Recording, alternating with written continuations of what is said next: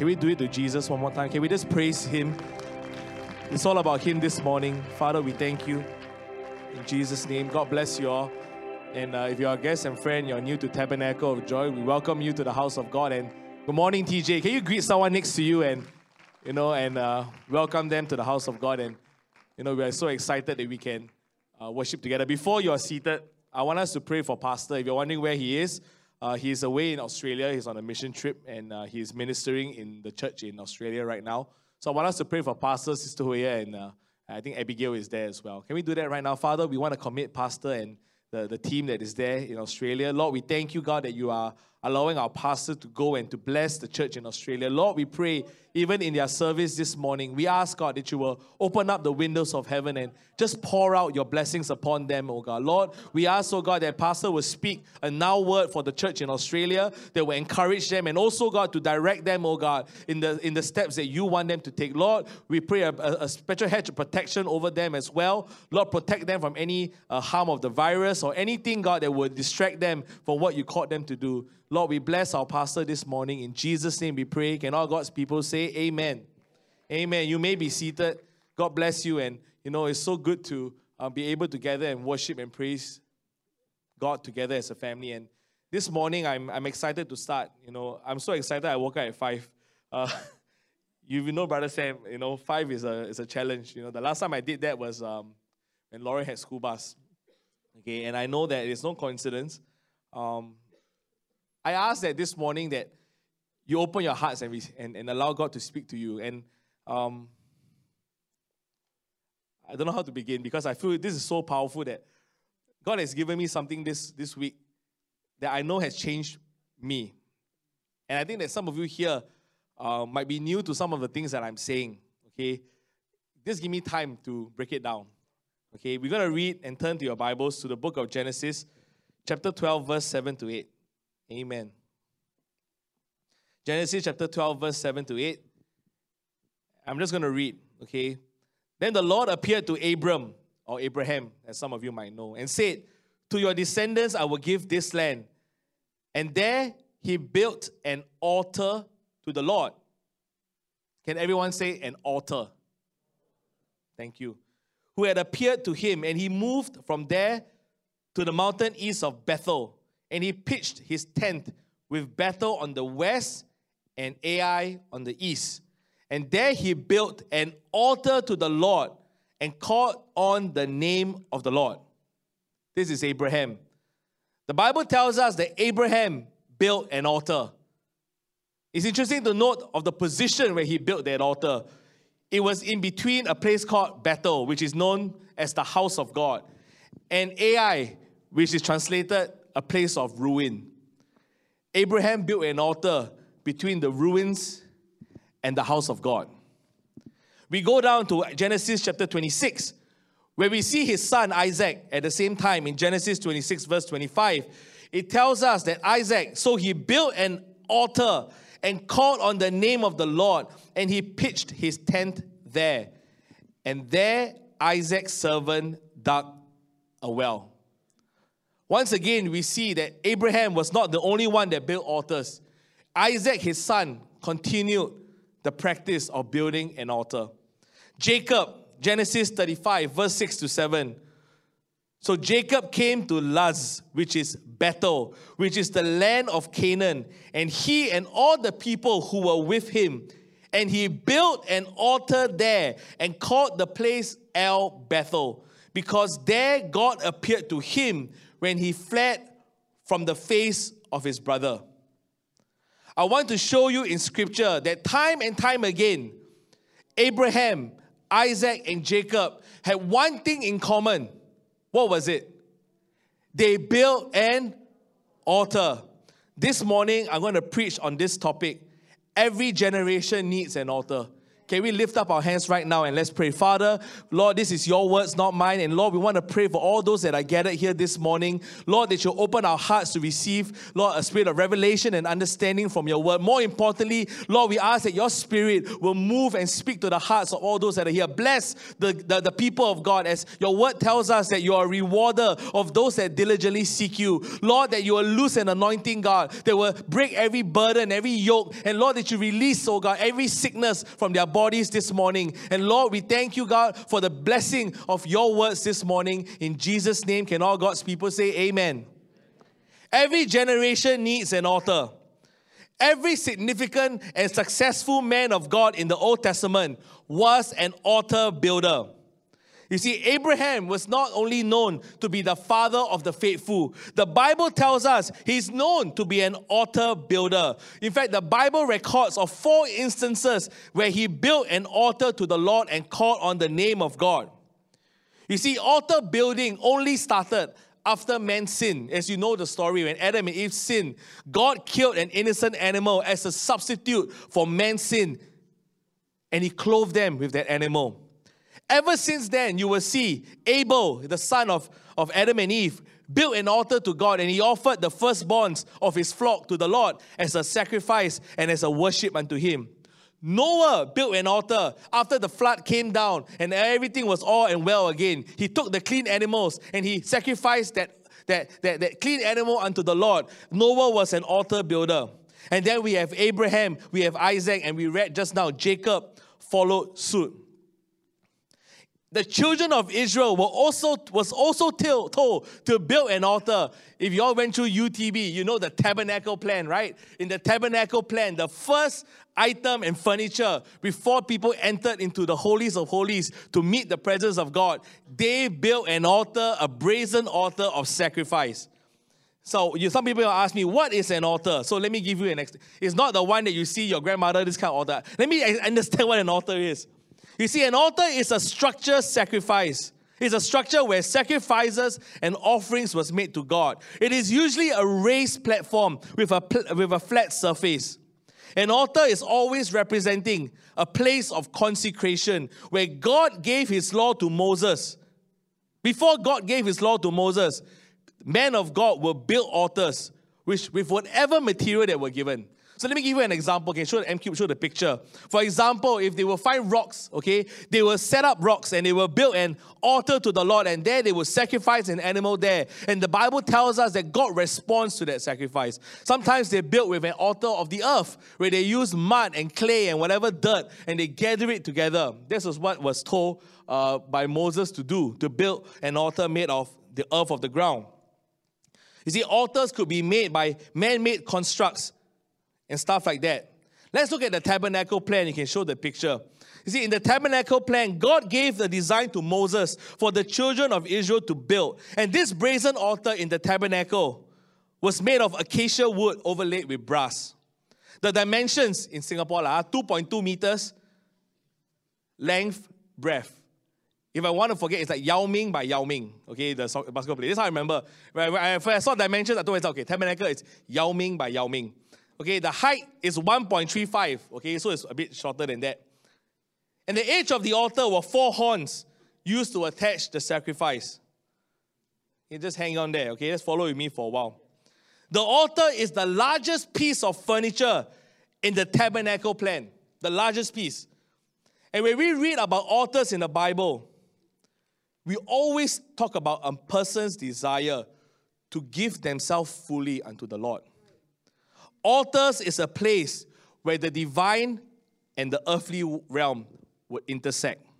Altars were the places where there is an exchange of communication between God and man, where God begins to influence the earth. That's why when we pray, Thy kingdom come, Thy will be done on earth as it is in heaven. Guess where it's done? It's done at the altar. You see, God responds actively to altar activity. So, in summary, what do altars represent for you and I today? Firstly, the altar is a place where God meets with man. That's why in a service we will ask you guys, in last time in Tabernacle Joy, we have what we call an altar call. Come to the altar, come to the front, and, and you come to the front, you make that choice to come. Nobody force you to come. You don't see pastors saying, "I come, I drag you, come to the front. No, you willingly come to the front because the Bible calls us living sacrifice. Means we choose to come to God. And when we come to the altar call, things begin to happen.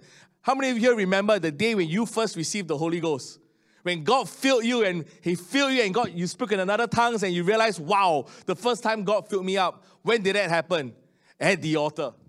Your children received the Holy Ghost at the altar. Your healing also was received at the altar. When we worship God, last time, remember Chinatown Point or uh, Spring, everywhere we went, we had an altar place. Unfortunately, because of COVID, you know, we don't have an altar, but one day I believe we will have an altar where we can come and worship God freely because God responds to altar activity. And it's a place of worship and surrender where people, I remember when, when I first received the call of God, you, some of you received the call of God in your life. Where were you? You were in DCD, Deep Call of Deep, our year end camp, and you were lying at the altar and you were praying and you say, God, I will do anything, I'll go anywhere, just use me. It was an altar. The altar is a place that reminds us that we did not make ourselves, but we were bought with a price. You see, every time you approach the tabernacle plan, they sacrifice an animal. Likewise, when we come to the altar, we remind ourselves that Jesus was the one that died on the cross for us, and his blood gave us life this morning. It was what Jesus did that allowed us to draw near to him. I have no way of drawing near to God unless Jesus first gave us his blood.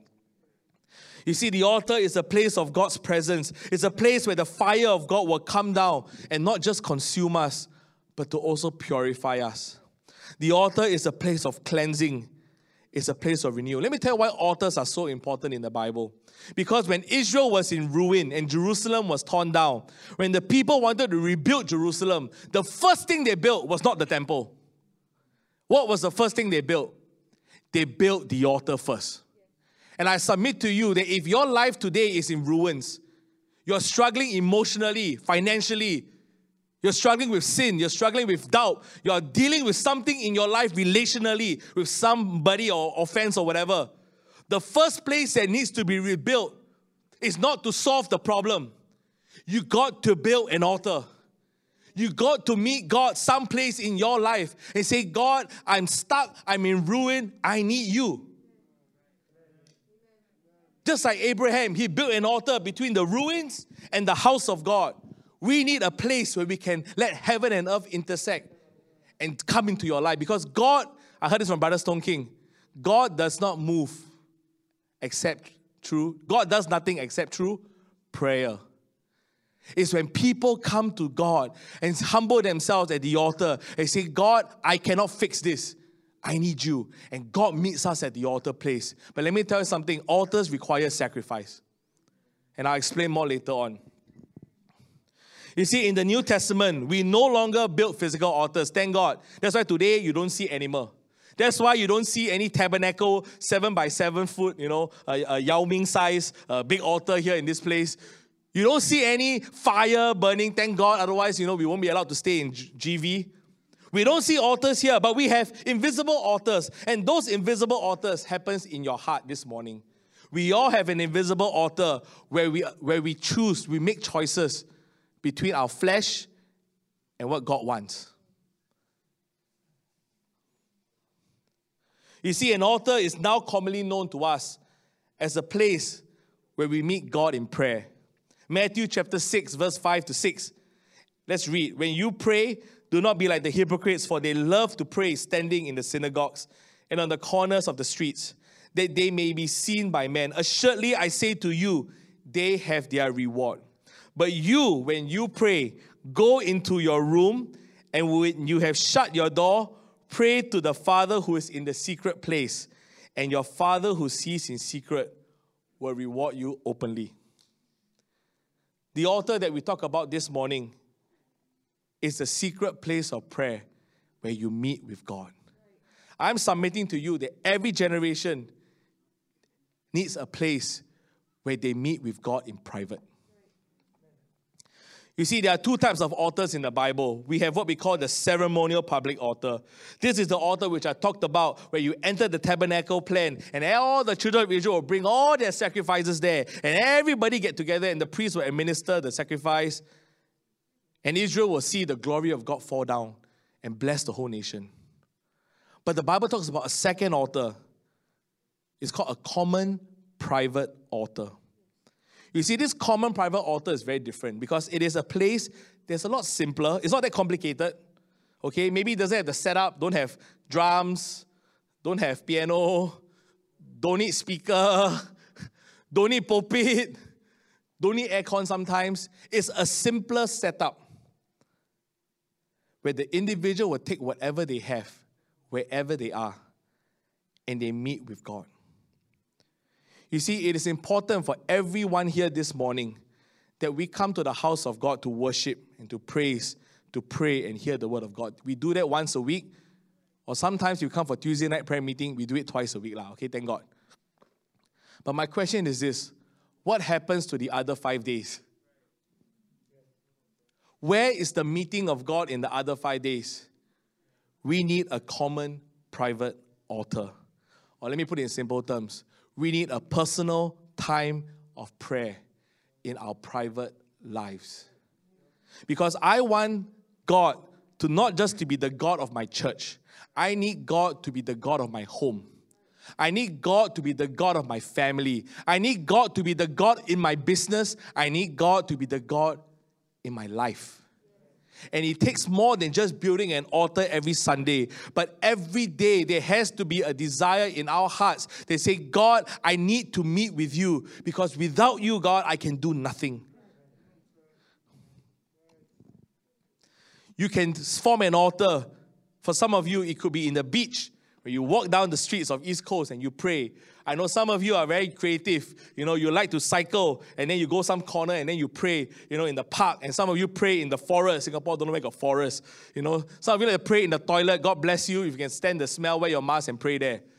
Hey, you don't laugh at people praying in toilet. That's like army nowhere to pray, right? I pray in the toilet, okay? That's the only place. I pray in the bunk, my friend's gonna be like, hey, what are you doing, bro? You know, and to distract me. So I had to go to the toilet and pray. Okay, I'm the toilet cleaner in army, so it's okay. It's very clean. Okay? You see, the reason why we need to build an altar for ourselves, because the Bible tells us in 1 Peter 2 9, but you are a chosen generation, a royal priesthood, a holy nation, his own special people, that you may proclaim the praises of him who called you out of darkness into his marvelous light. You know, Tabernacle of Joy, I, I, I love Tabernacle of Joy so much. And, and you know, you guys have been my home church you know, since I was a youth. I was very attracted, as you all know, to the way you all worship when I first came. Very attracted with, you know, how liberally you guys worship. You guys not scared to raise hands, dance, and stuff like that.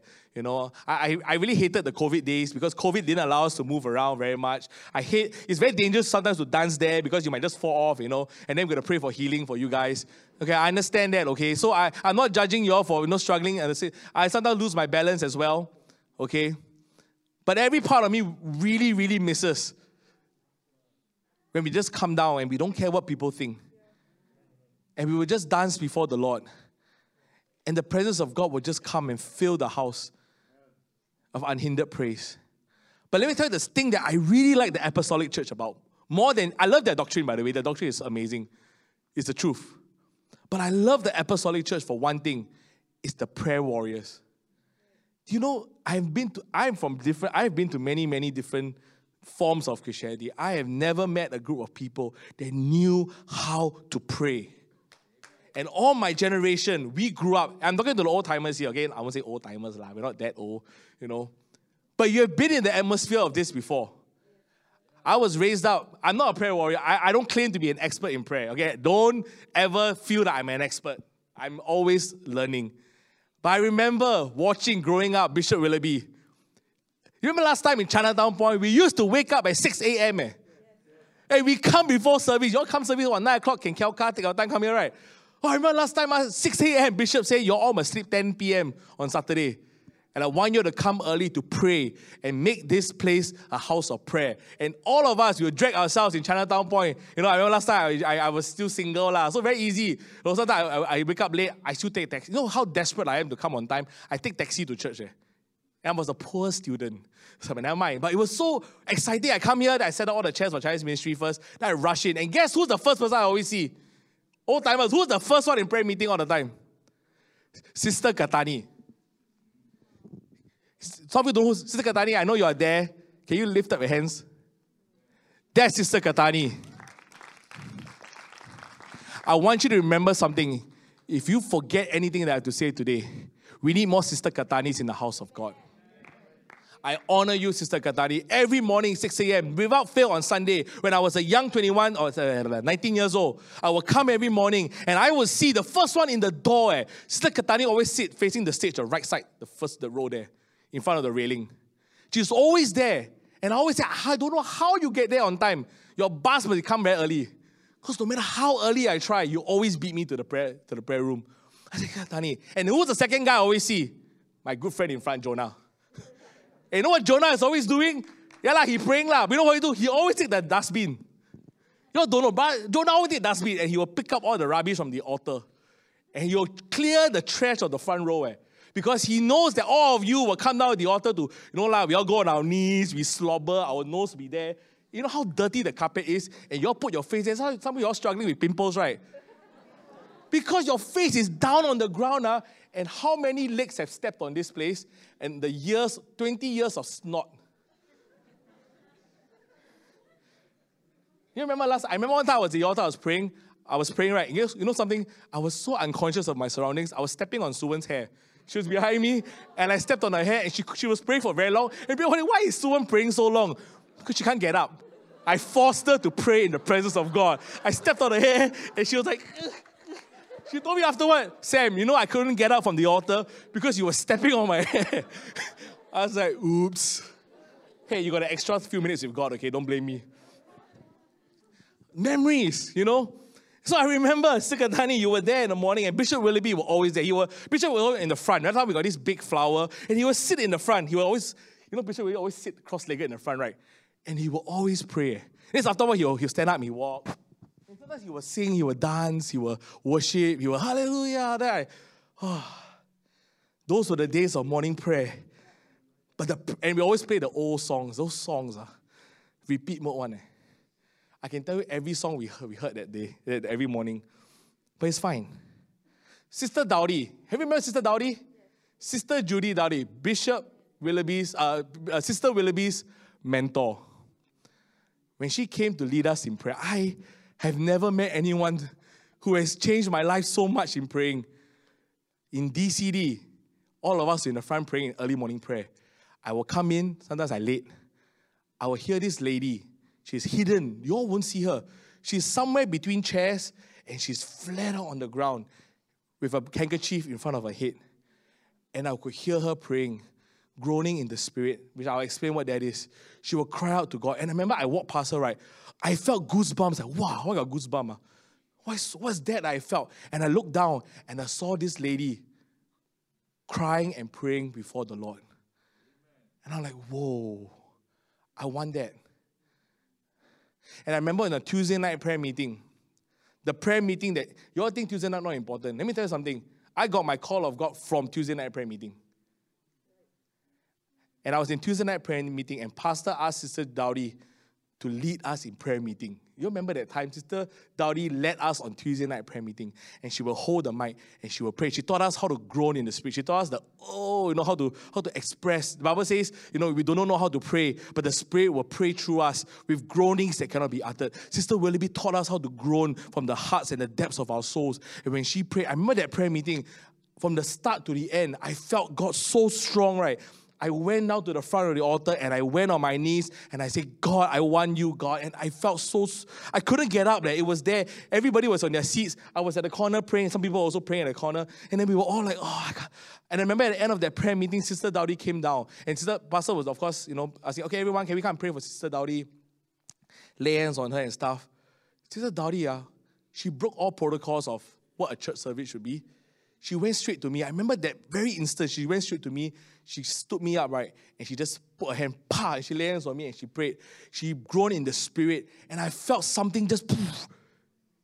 Ever since that day, right? Every time I intercede and pray for nations or pray for whatever, I could hear Sister Dowdy's voice ringing in my ears. Eh.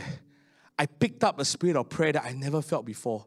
It all happened in the prayer. Some people say, Brother Sam, teach me how to pray. You cannot learn prayer in a book sometimes. You want to learn how to pray, you go to a prayer meeting and you pray together with the man of God and you will catch something. Because prayer is not just taught, prayer is oftentimes caught. It's caught. It's caught when you spend time with people that know how to pray. Bishop Ellis taught us the importance of a prayer closet, our current bishop right now.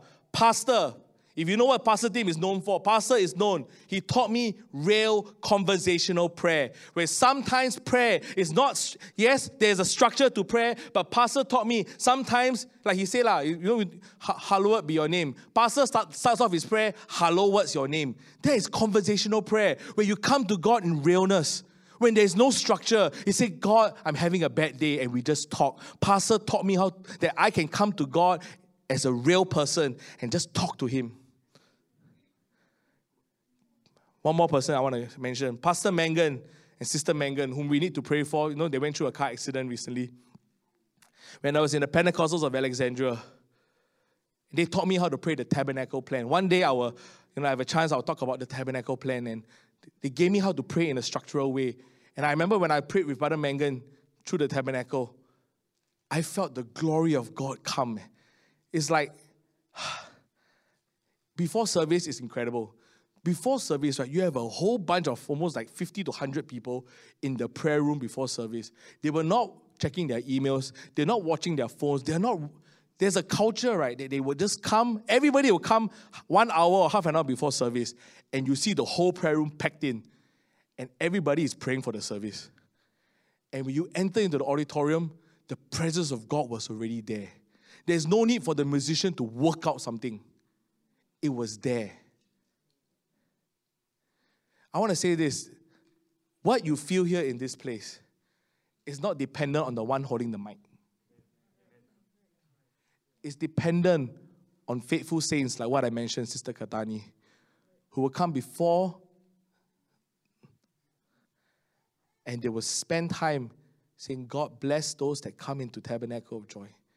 Those who are struggling with doubt, Lord, I pray that when they come here, they feel faith those who have sickness or someone at home that is sick, when they come here, they will leave and go home and see their loved ones healed.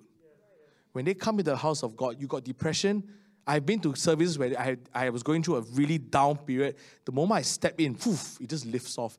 That is not intellectual. That is not the sermon. That's not my preaching. It is the presence of God that comes down. And we can have that tabernacle of joy. But we need to build an altar.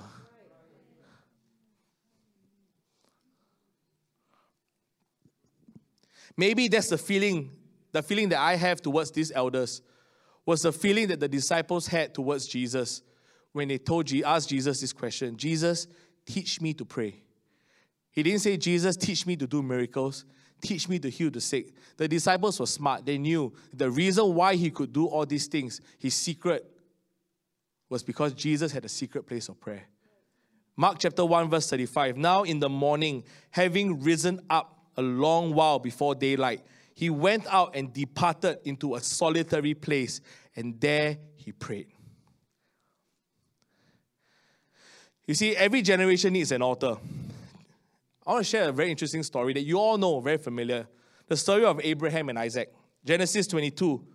Let me go through quickly. Abraham said to his young men, Stay here with the donkey and the lad and I will go yonder and worship, and we will come back to you. So Abraham took the wood and the burnt offering and laid it on Isaac his son. And he took the fire in his hand and a knife, and the two of them went together. But Isaac spoke to Abraham his father and said, Dad, or my father, here I am, my son.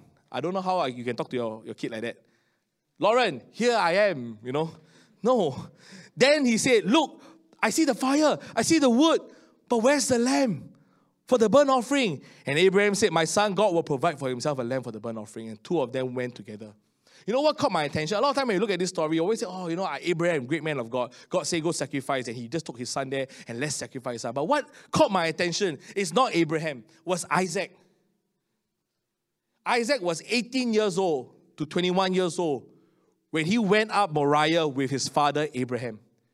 And let me tell you something, from the way they talk, this is not the first time Isaac went together with Abraham. They have been this route before. Isaac is probably all his life, when his father was going to worship God and building an altar, it's just like, you know, like Sister Lynette, you're carrying a baby Elisa, you know, in your, in your hands, coming to church. Maybe Isaac, when he was a baby, and Abraham, you know, maybe Sarah needed to go for some massage or some, you know, you know, like some wives, you know, need some massage and relax. Abraham said, okay, okay, I bring the, I bring Isaac, okay? I bring him to Moriah, and I'm going to um, uh, pray to God with Isaac. You know, it's like, you know, Maddie, you know, Tai is carrying Maddie to service. Isaac knew what it took to build an altar. Because he asked the question, hey, Dad, I always see you carry wood. I always see you carry fire. But this time round, uh, something is missing in this whole process that we all been doing. Where's the sacrifice? Where's the lamb, Dad? You know what this story tells me? Abraham has successfully transferred his walk with God, his altar building practices to the next generation. I want to encourage the parents that are here with your babies and moms, you are dragging them, and parents. Abraham had to drag his son uh, to sacrifice, just as you are dragging your kids to the house of God every Sunday. You think it's easy, it is not easy. And then you have to carry the donkey, that's your pram. Then you got to carry the wood, that's your, your bags. You are carrying a donkey, your pram, your bags, the wood. You're carrying your own carcass. And you have to carry your son, your daughters into the house of the Lord to worship. And I want to encourage you this morning, but that's the only way for them to learn how to build an altar. Tuesday night prayer meeting will resume soon. I don't know when, Pastor will know when to start. And it will take sacrifices to bring your child.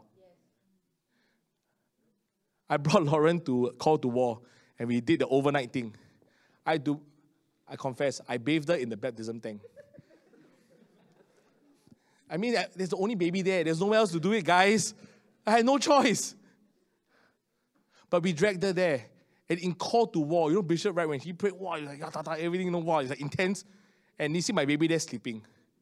I don't know how she can sleep through the noise. There's something about the altar that children like to come to pray and sleep on. You want your kid to sleep, you bring them to the altar. They will sleep. People say, oh, you know, kids have to sleep in service. Great news! This is the one time it applies, your babies. But Abraham taught his son how to worship because he took him wherever he went. It was as though that very morning, Abraham was telling Isaac, his son, Isaac, all my life, I have given my entire life to worship God. Today is the day for you to take over and sacrifice yourself. Because every generation needs an altar. This was the last act that Abraham did before he died. He passed on the walk with God that he had to his son. I speak to my pots. I speak to the hyphens. My generation. Bishop Willoughby has built an altar. He has sacrificed early morning prayer. He has come early to worship. He worshiped even though he had cancer. He lifted up the only hand he could lift with his whole body paralyzed. And he taught us that we can dance before the Lord and worship before the Lord and sacrifice to the Lord. And that's why we can enjoy what we have in Tabernacle of Joy today. The elders in this church, you have prayed with us, you have sacrificed. I heard of offerings taken from shoes. It's crazy. I heard of your stories. But it's not enough for Abraham to learn how to build an altar. It's not enough for Isaac to know how to build an altar. Jacob's got to learn how to build an altar as well.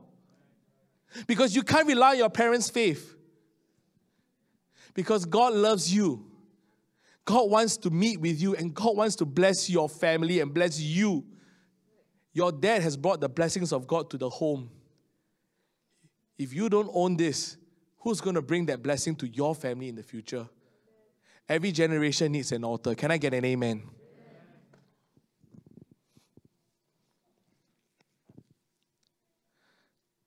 I want to go this quickly. Jacob Jacob was a third generation believer. He was. I'll summarize this whole passage. Just show the verse, I'll just summarize it. Jacob just had an encounter with God where he, he met with the angels of the Lord going up and down the ladder. He was so amazed by this experience with God. The Bible tells us that he was so awed by, the, by this, this, whole, this whole dream that he had of a ladder setting up to heaven and earth, where angels descended and ascended. And in verse 17, it tells us, and he was afraid and said, How awesome is this place! How awesome! This is none other than the house of God, and this is the gate of heaven. Verse 18 Then Jacob rose early in the morning and took the stone that he had placed at his head and set it up as a pillar and poured oil on top of it. Jacob called this place where he saw this supernatural occurrence. He said, This is the house of God. And he built a pillar to the Lord. I used to read this and say, Wow, good job, Jacob. You built a pillar as a memorial. Fantastic. What a good act that you did. And then it came occurred to me, wait, he built a pillar. But unlike his dad, he didn't build an altar. There's a big difference between building a pillar and an altar. A pillar is a place, a memorial to mark something amazing that has happened. But in a pillar, there is no humbling, no prayer, no calling on the name of the Lord, no sacrifice, no relationship. I have been to camps, services, where I just stood there and I'm in awe. Wow, look at the service. The presence of God came down. Fantastic. Wow, I see this person being touched, crying. Amazing. And I say, wow, this is the best DCD, the best LTD I've uh, living the difference, our youth camp that I've ever been in my life. It will always be in my memory as the best. I built a pillar. But we can grow up our lives attending service after service, and it only becomes a good memory of something great that happened. But we still need to build an altar. If after the DCD, there is no desire to say, God, I felt you in the service. Now, can you come to my house and can I feel your presence in my home?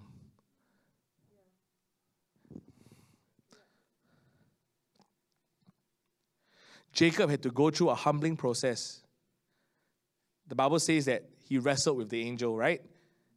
And he was broken before the Lord. It was after that breaking that we read later that Jacob finally built an altar. When Jacob wrestled with the angel, we can learn four things from his wrestling. Number one, if you want to have a touch from God, you have to hold on to God longer than your flesh would want to. That means sometimes in the morning, you or in the afternoon or night when you pray to the Lord, your flesh will fight and says, I am wasting my time here. But if you want a touch from God, you got to hold on to God longer than your flesh wants to hold on. And say, God, I'm not leaving this place.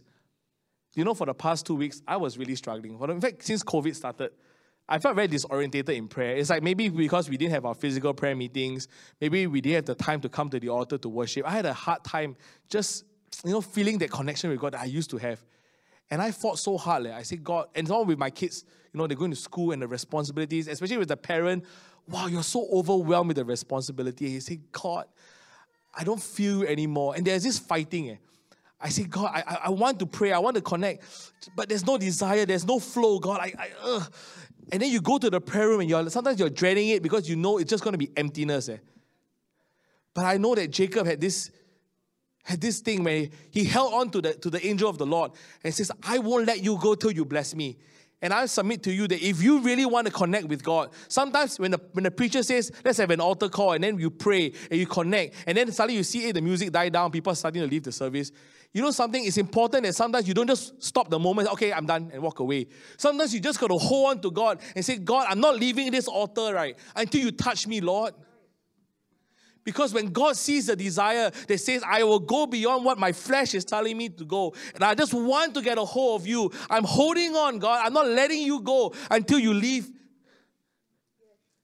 And that was the experience I felt when I was in, you know, Brother Tony Bailey did this lock in, and I was on my knees and I prayed and said, God, I don't want to let you go And when his presence came, I said, God, stay longer, stay longer, stay longer. I remember I was there and I was, it was two hours I was praying. I don't know what happened. I thought it was 15 minutes. I thought, okay, 15 minutes, you know, quick prayer and then move on. When I got out from the prayer room, Pastor and Bishop were looking at me and they said, Do you know you've been there for two hours? I said, What? Two I, I finished the entire movie on my knees.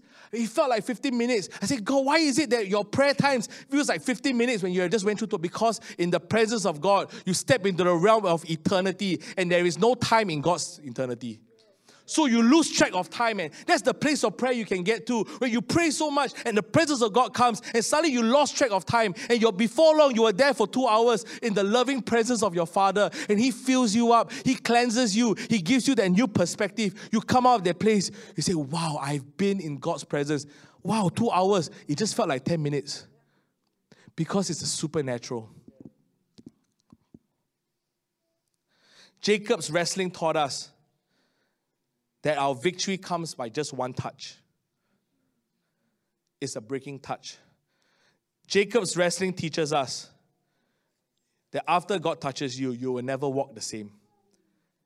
And Jacob's wrestling taught us sometimes the victory is in the defeat. Because sometimes to find that secret place with God, the altar, you need to go through some defeats in your life because you will never go to pray and seek God until you have a need, right? Jacob had a need. He was at a horrible relationship with his brother. His brother was coming to kill him, and he got desperate, and he says, God, and that's how I found my secret place.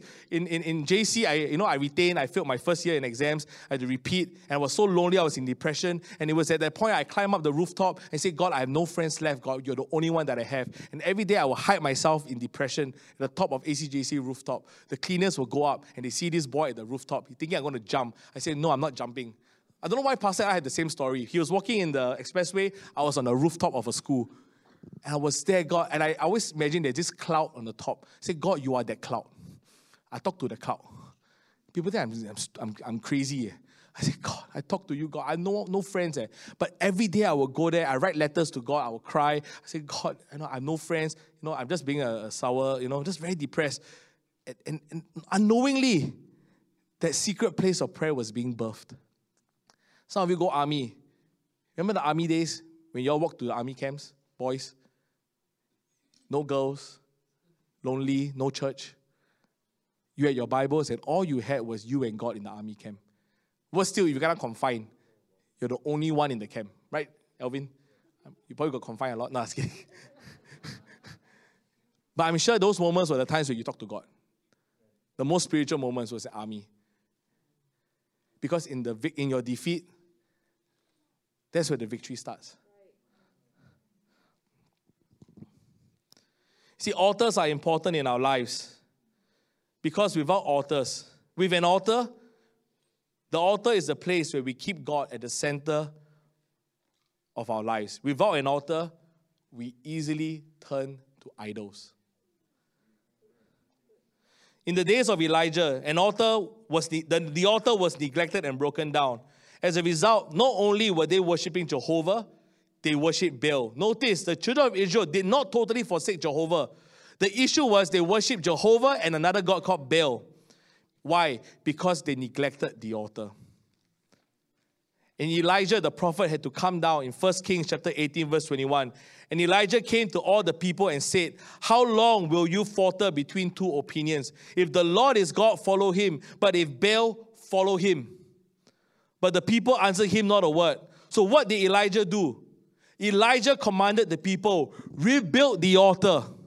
And 1 Kings 18:30, Elijah said to all the people, Come near to me. And all the people came near to him, and he repaired the altar of the Lord that was broken down. And when the altar was rebuilt, the fire of God consumed the prophets of Baal sacrifices, uh, uh, prophets of Baal. When you rebuild the altar, you also destroy idolatry in your life. You see, the altar is a beautiful place. I said so much about the altar, but let me tell you why it's so beautiful. Because the altar is a place that at your lowest point of your life, you will always be able to find God. And it's there where you find hope. Many men of God in the Bible found God in the most toughest places. John was on the island of Patmos. It was a felon colony with murderers and prisoners. But even in that prison, he saw God high and lifted up, the Alpha and Omega. Paul, in the prison cell, said these words Lord, that I may know you. John the Baptist heard a voice from heaven and saw the dove. No one else saw it. Why? Because John the Baptist had an altar. So, Brother Sam, you say so much about altar. How do I build altars then? How do I start? First of all, the first place you must start off is not just doing it. Because sometimes I know, I tell my kids, can you go and study? And then next day, I see them, they never study. Why you never study? Go and study. So I keep focusing on the behavior. Go and study, go study, go study. But they must own it for themselves, right? The first place to build an altar is to ask God, Lord, renew my first love. Renew my first love, Lord. Revelations 2, verse 5. Remember, therefore, where you have fallen, repent and do the first works, or else I will come to you quickly and remove your lampstand from its place unless you repent. Go back. Brother Ban said, go back to your early whisperings. Go back to the places where you first met God. Was it Chinatown Point? Then go back to Chinatown, have a look. Walk the streets of Hong Lim. Now our altar is now a car park. It's depressing. You know, every Monday you see me on Instagram, I'll post, I'm going East Coast, I'm going East Coast. Do you really think I like to travel one and a half hours to the east from the west? Do you really think I love my kids so much? I will go all the way to East Coast to let them play the sand on my off day. Yes, I love them, but not, not one and a half hours long. Do you know why I go East Coast? Because that was the place where I used to pray every morning when I was in the east side. And I said, when I wanted to meet with God, I go back to the east. And when I go to the east, I thought my, my blood pressure goes down. Maybe because I'm closer to the airport than the schools. I don't know why East people, you live a very amazing life. All the Easterners, you are near airport. You are near the best beach in Singapore. Everyone there is wearing berms and slippers and stuff like that. And all we people in the West, we are dressed up for school, man. So the east side is best side. Oh, sorry, sorry, sorry. Promotion, uh. I still live in the west, lah. Got my kids staying there. But I went to the east side. Wow, I tell you, I was like, I moment I stepped in East Coast, right? I reconnected to God. Uh, like, wow, why so quick? Uh? Because it's where I first found him.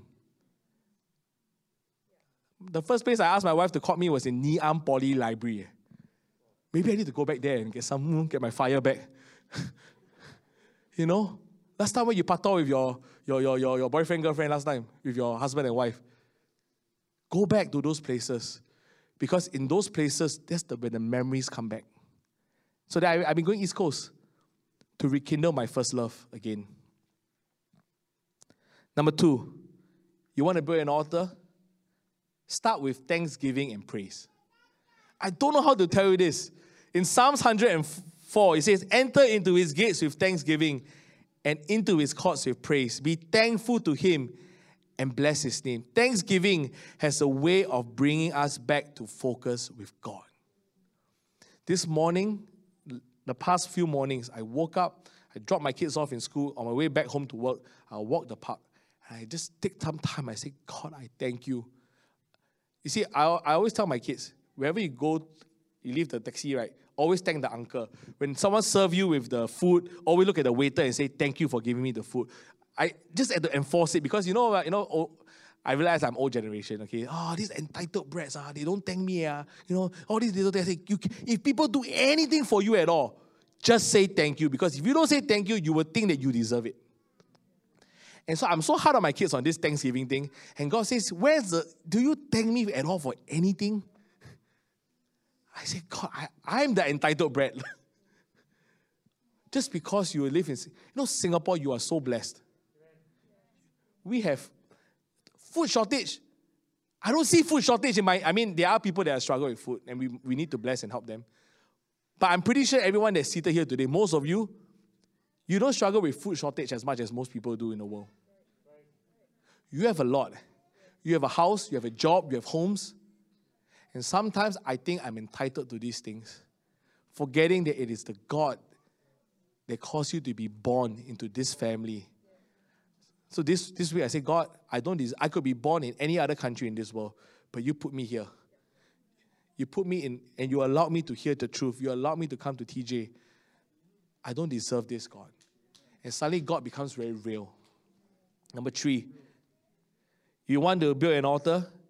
Decide on a fixed time and place. Make an appointment. Mark chapter 1, verse 35. Now in the morning, having risen a long while before daylight, he went out into and departed to a solitary place, and there he prayed. Choose a place and choose a time and go and meet. If you don't make an appointment with God, very likely we won't even start.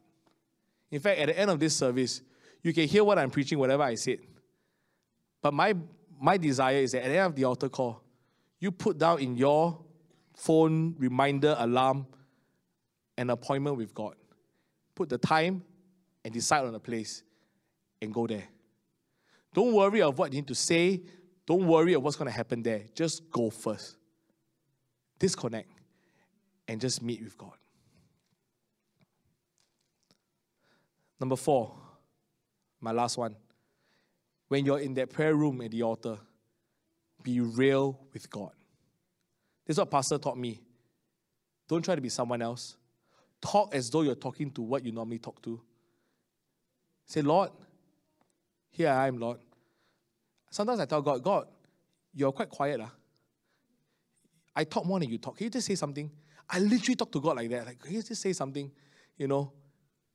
Ah, never mind, Lord. It's okay that we just silent and chill at one corner. And sometimes in prayer, you don't need to say much. Sometimes me and my wife, the, the closest moment I have her is not, we don't talk one. Sometimes we just go to a place, we sit down. Sometimes after, you know, youth ministry, we're tired. And we just sit down and just eat ice cream quietly. And we're like, you just hear me, it's like, ah, distress. She's there. Hey, if you rely on a feeling to pray, you will never pray.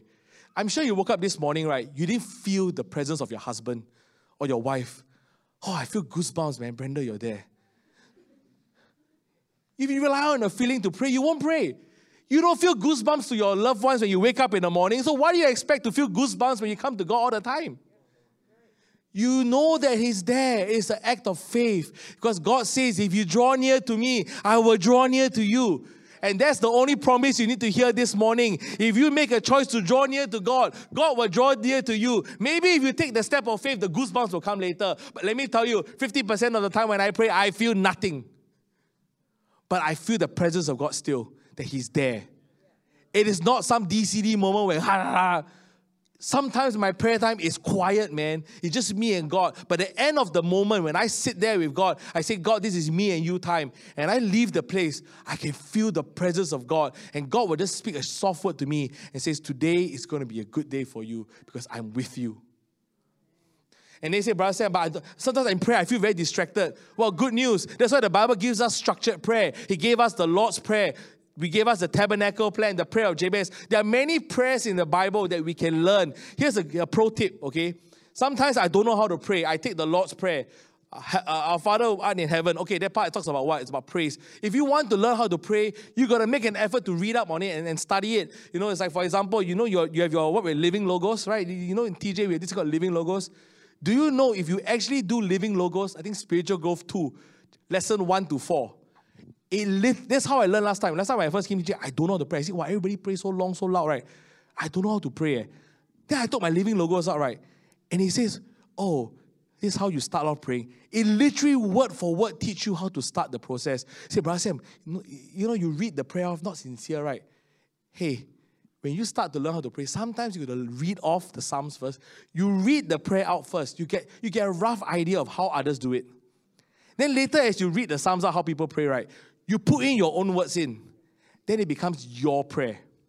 So I will take the Psalms of David and I'll say, okay, God, okay, I learned to pray. Like what, you know, all this every Sunday morning, the MC, right? The MC got a lot of good verses. They always take the Psalms 145, whatever verses, and they will read off the prayer. Young people, I teach you how to start off. You say you don't know how to pray, you don't know what words to say. The Bible has a prayer book called the Book of Psalms. You go and take Psalms 1, Psalms 2, Psalms 3 and just read it off as your own prayer. If you practice this long enough, you will learn how to talk to God yourself. Then later on, you branch out. You put your own version in. Instead of saying, Oh, thou great God who made the heavens and the earth. Oh God, the one that gave me coffee and the one that gave me chocolate. Thank you, the Lord. You make it your own. You make it Singaporean. Because I don't expect you to talk about the Lord is my shepherd. Because we don't have sheep here sometimes. You, you can put it your own way. The Lord is my, I don't know. You know, whatever that, that, that, that, that relates to you. And then you learn how to pray. I close with this, and after this, we all stand. Matthew chapter 6, verse 33. But seek first the kingdom of God and his righteousness, and all these things shall be added unto you. Let me close with the blessings of building an altar. If you read the Bible close enough, you will notice that in scriptures, altars always go together with wells. Altars always goes together with wells. You read just now when Abraham and Isaac built an altar, the servants will go behind him and start building a well. In John chapter 4, when Jesus was talking to the woman at the well, they call that well Jacob's well. But it's funny that if you look at the entire Bible, you will find nowhere in scripture that Jacob ever built a well. Jacob only built altars. Because the principle is this if you will build an altar, someone will build you a well. What do wells represent? Wells represent financial blessing. Wells represent refreshing. Wells represent living waters. Jacob did not focus on building a well, he focused on building an altar because the principle is this if you seek ye first the kingdom of God and his righteousness, all these things shall be added unto you. Do you know that if your prayer life is focused on the things that God wants you to pray, your own personal prayer needs are automatically answered, even though sometimes you don't even need to ask because the principle has always been true. If you will learn to build an altar, God will build you a well. Can we all stand?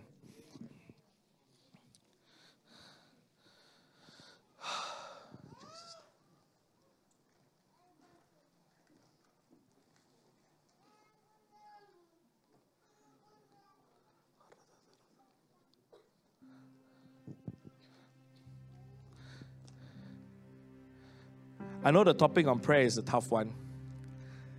Because who likes altars anyway? Like, if I'm an animal, right? You ask me, go to the altar. There's no animal that will just willingly, you know, just put themselves at the fire and, oh, yay, great, it feels good to be there. no animal will like this. And I remember from, from, from, from Pastor said that sometimes some altar calls, you don't feel anything. Why? Because God doesn't want you to rely on a feeling. Some altar calls is based on commitment. You make a choice. Especially altar calls of repentance and altar calls of commitment. It's no feeling one. It, it's never happened throughout Tabernacle of Joy. Because you have to choose first to come. Then the fire will come down and consume. And this morning, this is my call, my altar call especially to the generation that has never built an altar before. Mommy and daddy has learned how to pray early morning prayer. They have felt the miracles of God in their life. Every morning they pray for you, they talk to God, they pray for their families. But there's a new generation that has to follow what Isaac did.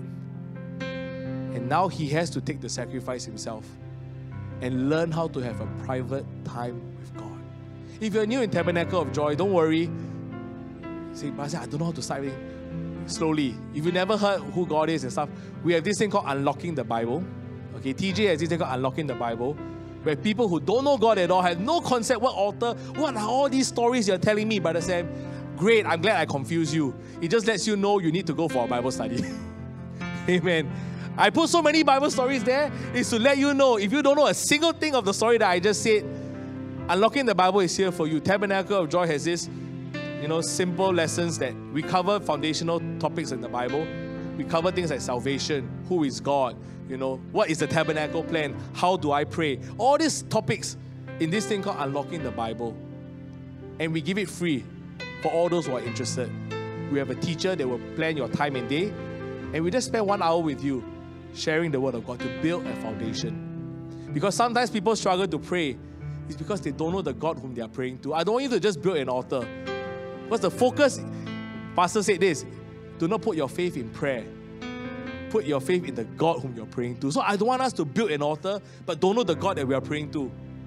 That's not the goal. Remember, he said, the, the, the people, you know, in Acts, they built an altar to the unknown God.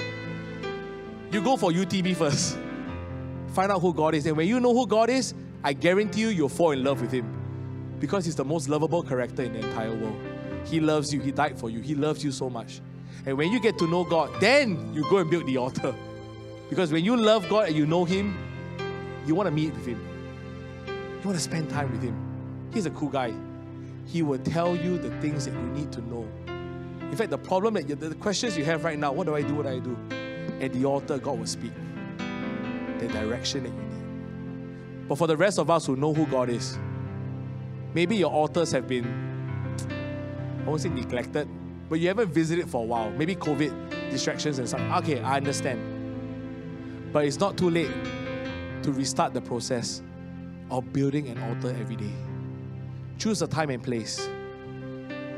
And tell God, Lord, I want that first love. Come back. And then make an appointment. I'm going to make an altar call right now. How I wish I can make you all come to the front. I can't.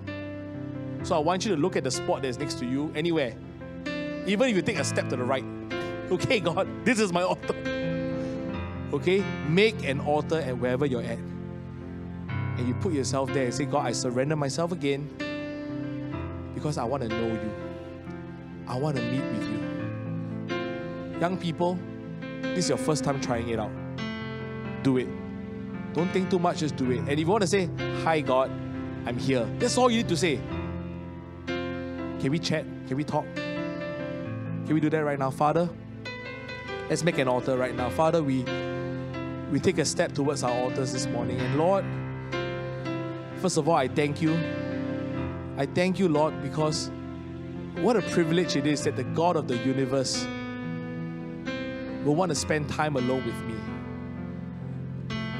Lord, I've been there before. I've been to moments where I felt the strong move of God in my life. And Jesus, I long and I desire to not to go through the motions of Christianity, but to have an encounter with the God of Christianity, Jesus and Lord, this morning, God, I'm rebuilding the altars in my life. And I surrender my body as a living sacrifice because I was bought with a price. Your love paid a price for me this morning. And I want to meet with you. That secret place, God, where, Lord, you will clear my doubts, where you will give wisdom of how I can lead my family. Lord, I need wisdom, oh God. And I'm not I'm not big enough, oh God, to, to, to have it all figured out, God. But I know at the altar, that's where you speak, oh God. And in Jesus, I, I, I don't want to put my faith in the altar. I, I put my faith in you. I, I, I built the altar because I want to meet you, God. And Father, this morning, God, would you renew my first love again? Renew that passion, renew that desire Lord, I bring my hurts to the altar. I bring my feelings to the altar. I bring every wound and offense to the altar. And I say, God, I ask you, give me the grace to forgive. Because, Lord, without you, God, I can't do anything, God. And, this morning, God, teach me how to pray.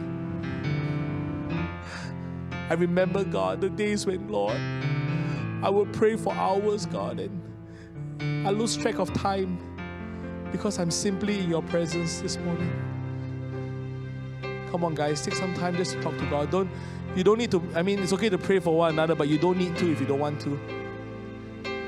This is a personal commitment that you're making with God right now. Lord, I choose you, God. I choose, oh God.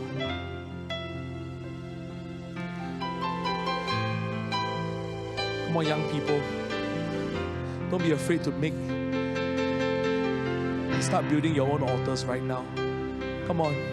Your Abrahams, your dads in your life, they have brought you to prayer meetings, they have brought you to church services. But it's time to put yourself at the altar and start going to Moriah yourself.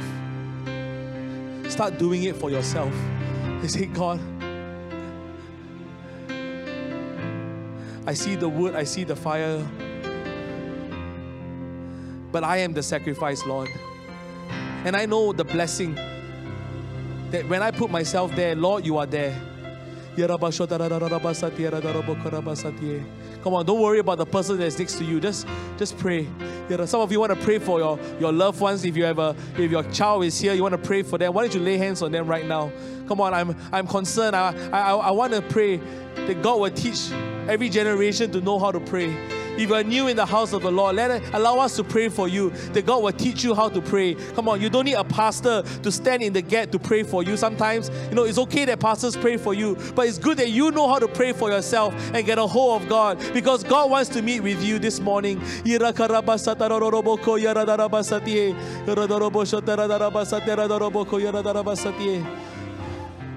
Thank you, Jesus. We love you, God. You are the Prince of Peace, oh God. Jesus' name. Jesus' name. Jesus' name.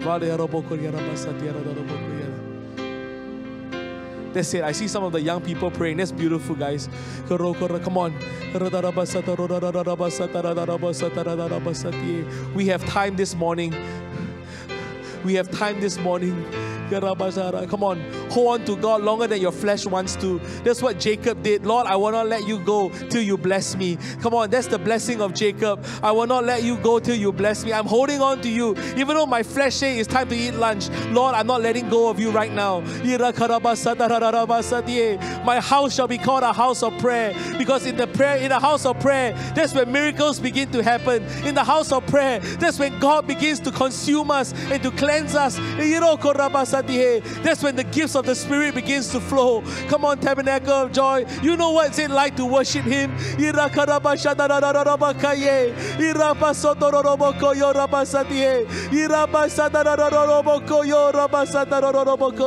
Don't be afraid of the supernatural because God is a, is a gentle God. He's not going to force Himself on you, but He comes by invitation. If you say, God, come in, He will come.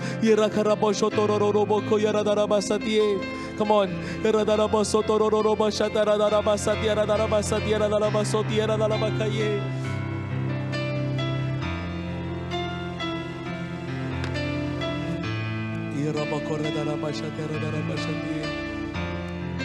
Come on, it's your first time praying. Say, Jesus, I want to learn to know you. Teach me how to pray, God. Teach me how to communicate with you, God. There's a promise, God. If I draw near to you, you will draw near to us. I claim that promise right now. If you came with a need, why don't you bring it to the altar and say, God, here's my need, God.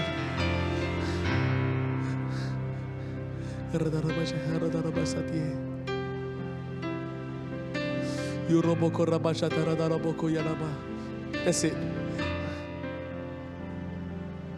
That's right, some of you are, are getting it right now. Just love Him. Just, just tell Him with all honesty what you want to say. Teach me to pray, Lord. Teach me, God, how to pray. To tap on the one resource in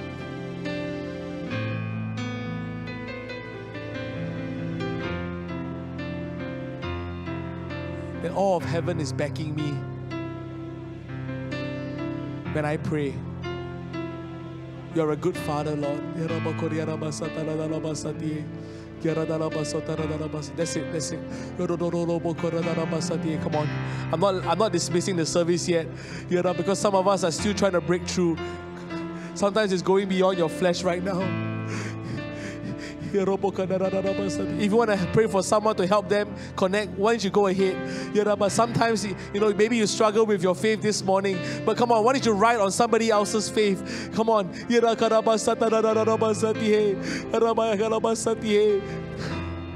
Grab a hold of God beyond what your flesh wants to right now. In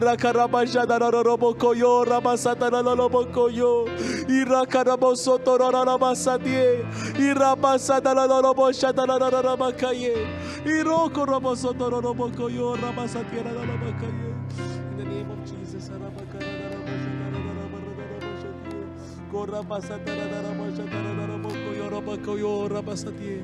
That's right. Thank you, Jesus.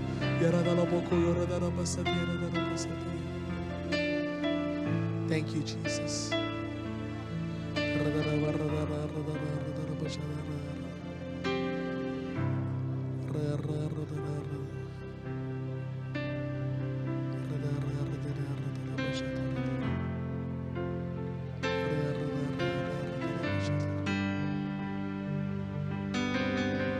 Me to hear your voice, God. Come on, there's another prayer you can pray. If you're new to praying, building an altar, why don't you ask God, Lord, teach me to hear your voice? Because, like what Pastor said last week, his voice is the most important voice in prayer. At the altar, you will hear his voice. You will hear his voice. Thank you, Jesus. Thank you, Jesus.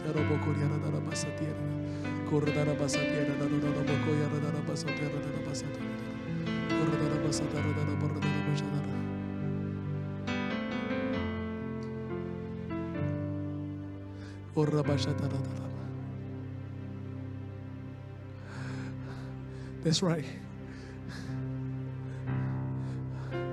Lord, we bless our babies this morning, God. That as they spend time with us at the altar, they too will know what it means to grab a hold of you, God.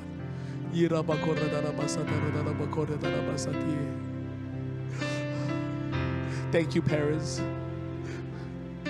Your sacrifice is not in vain. The struggle you have this morning is not in vain. Your child will learn how to touch God for themselves, and God will bless them. God will bless their home. God will bless their school. God will bless their studies. God will bless them because your child will know what it means to be in the presence of God.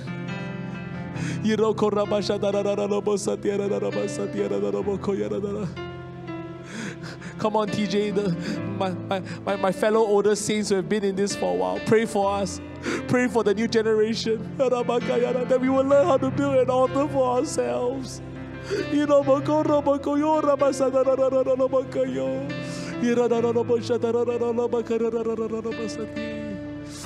Thank you, Jesus.